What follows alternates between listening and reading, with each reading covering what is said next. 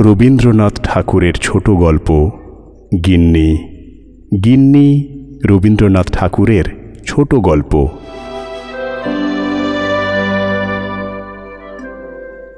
ছাত্রবৃত্তি ক্লাসের দুই তিন শ্রেণি নিচে আমাদের পণ্ডিত ছিলেন শিবনাথ। তাহার গোঁপদাড়ি কামানো, চুল ছাঁটা এবং টিকিটি রস্য তাহাকে দেখিলেই বালকদের অন্তরাত্মা শুকাইয়া যাইত। প্রাণীদের মধ্যে দেখা যায়, যাহাদের হুল আছে, তাহাদের দাঁত নাই, আমাদের পণ্ডিত মশাইয়ের দুই একত্রে ছিল। এদিকে কিল চড় চাপড়, চারাগাছের বাগানের উপর শিলাবৃষ্টির মতো অজস্র বর্ষিত হইত।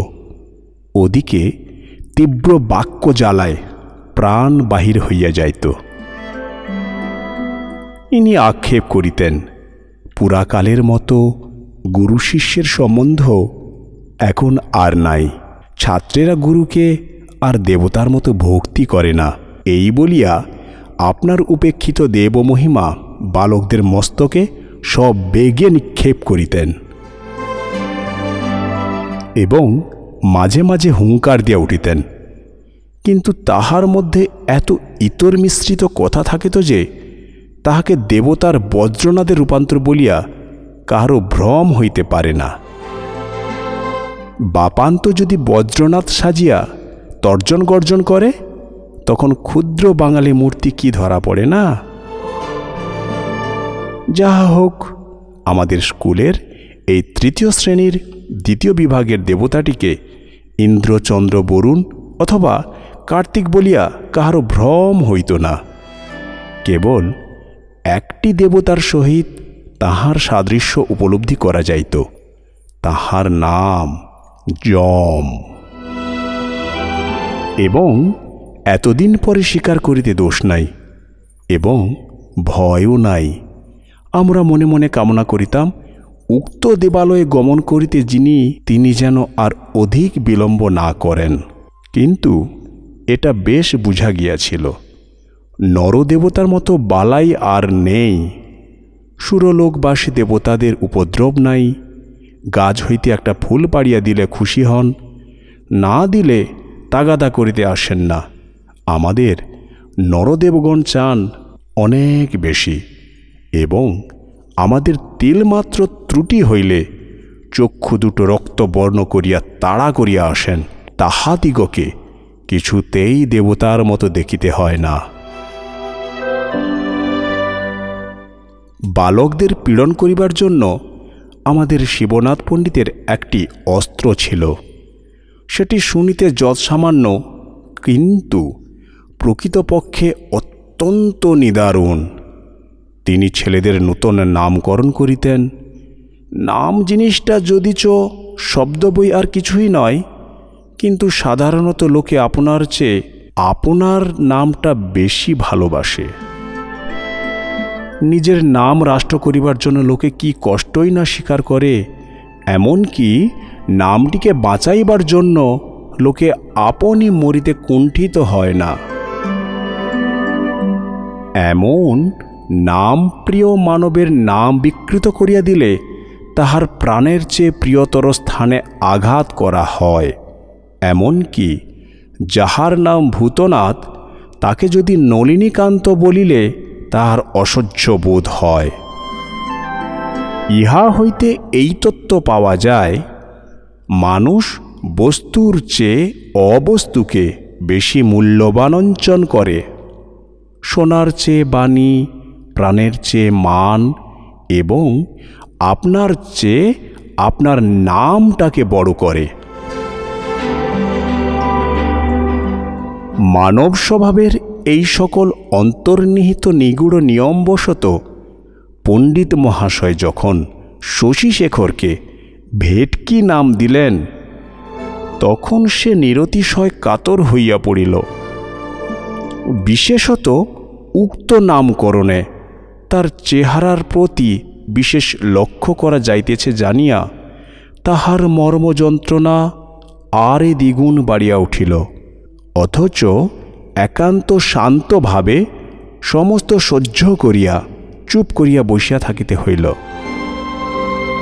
আশুর নাম দিল গিন্নি।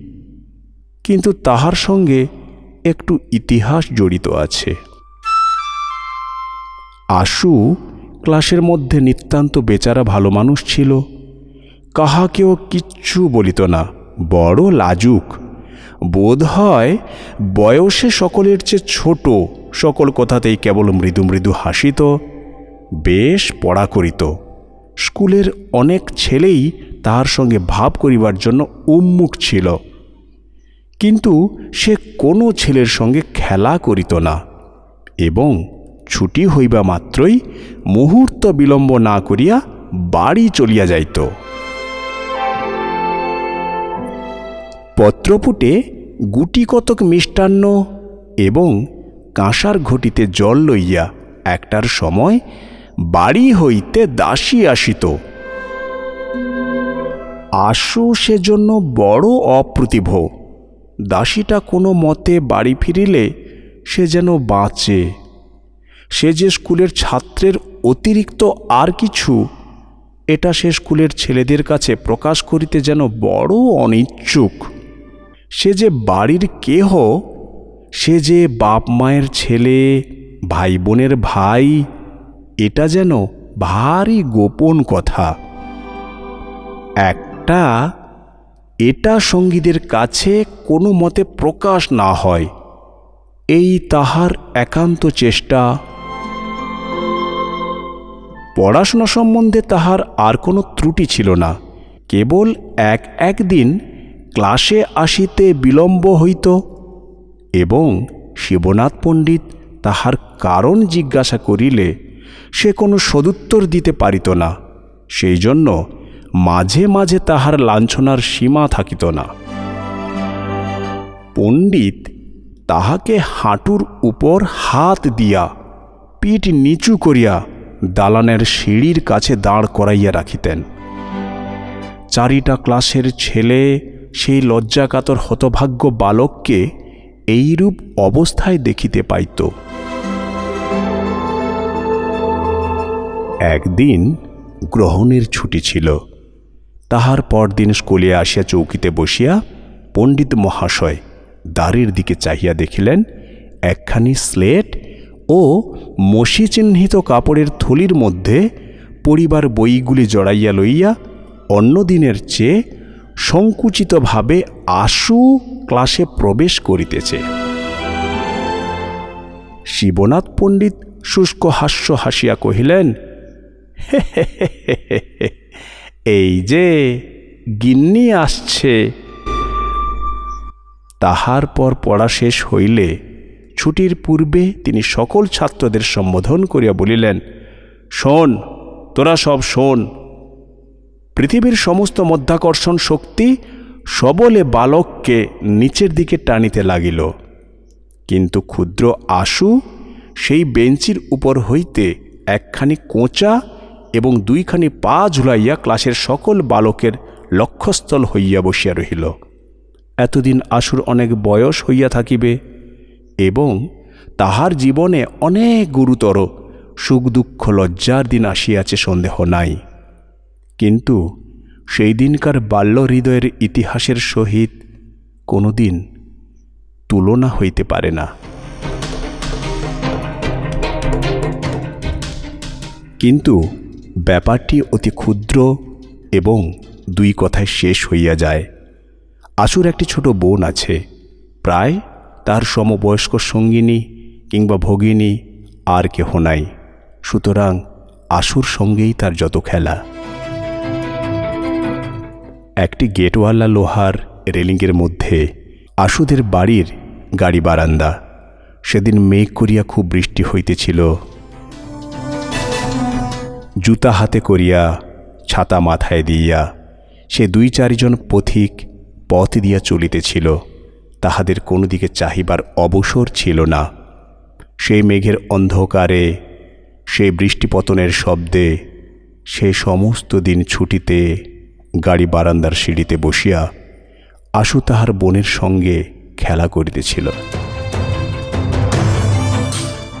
সেদিন তাহাদের পুতুলের বিয়ে, তাহারই আয়োজন সম্বন্ধে অত্যন্ত গম্ভীরভাবে ব্যস্ত হইয়া আশু তাহার ভগিনীকে উপদেশ দিতেছিল। এখন তর্ক উঠিল, কাহাকে পুরোহিত করা যায়?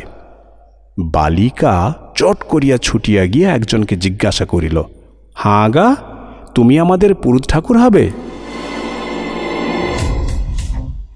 আশু পশ্চাৎ ফিরিয়া দেখে শিবনাথ পণ্ডিত ভিজা ছাতা মুড়িয়া অর্ধসিক্ত অবস্থায় তাহাদের গাড়ি বারান্দায় দাঁড়িয়ে আছেন। পথ দিয়া যাইতেছিলেন বৃষ্টির উপদ্রব হইতে সেখানে আশ্রয় লইয়াছেন। বালিকা তাহাকে পুতুলের পৌরোহিত্যের নিয়োগ করিবার প্রস্তাব করিতেছে। পণ্ডিত মহাশয়কে দেখিয়াই আশু তাহার খেলা এবং ভগিনী সমস্ত ফেলিয়া এক দৌড়ে গৃহের মধ্যে অন্তর্হিত হইল। তাহার ছুটির দিন সম্পূর্ণ মাটি হইয়া গেল। পরদিন শিবনাথ পণ্ডিত যখন শুষ্ক উপহাসের সহিত এই ঘটনাটি ভূমিকা স্বরূপে উল্লেখ করিয়া সাধারণ সম্মুখে আশুর গিন্নি নামকরণ করিলেন তখন প্রথমে সে যেমন সকল কথাতে মৃদুভাবে হাসিয়া থাকে, তেমন করিয়া হাসিয়া চারিদিকের কৌতুক হাস্যে ঋষ চারিদিকের কৌতুক হাস্যে ঈষৎ যোগ করিতে চেষ্টা করিলেন। এমন সময় একটা ঘণ্টা বাজিল। অন্য সকল ক্লাস ভাঙিয়া গেল এবং শালপাতার মিষ্টান্ন ও ঝকঝকে কাঁসার ঘটিতে জল লইয়া দাসী আসিয়া দ্বারের কাছে দাঁড়াইল।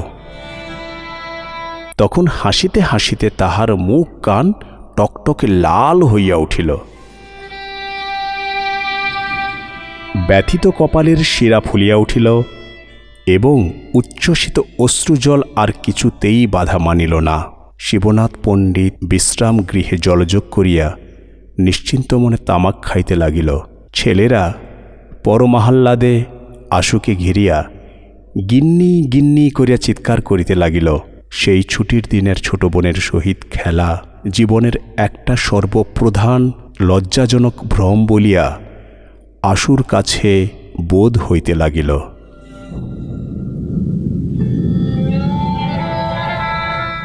পৃথিবীর লোক কোনো কালেও সেদিনের কথা ভুলিয়া যাইবে, এ তাহার মনে বিশ্বাস হইল না।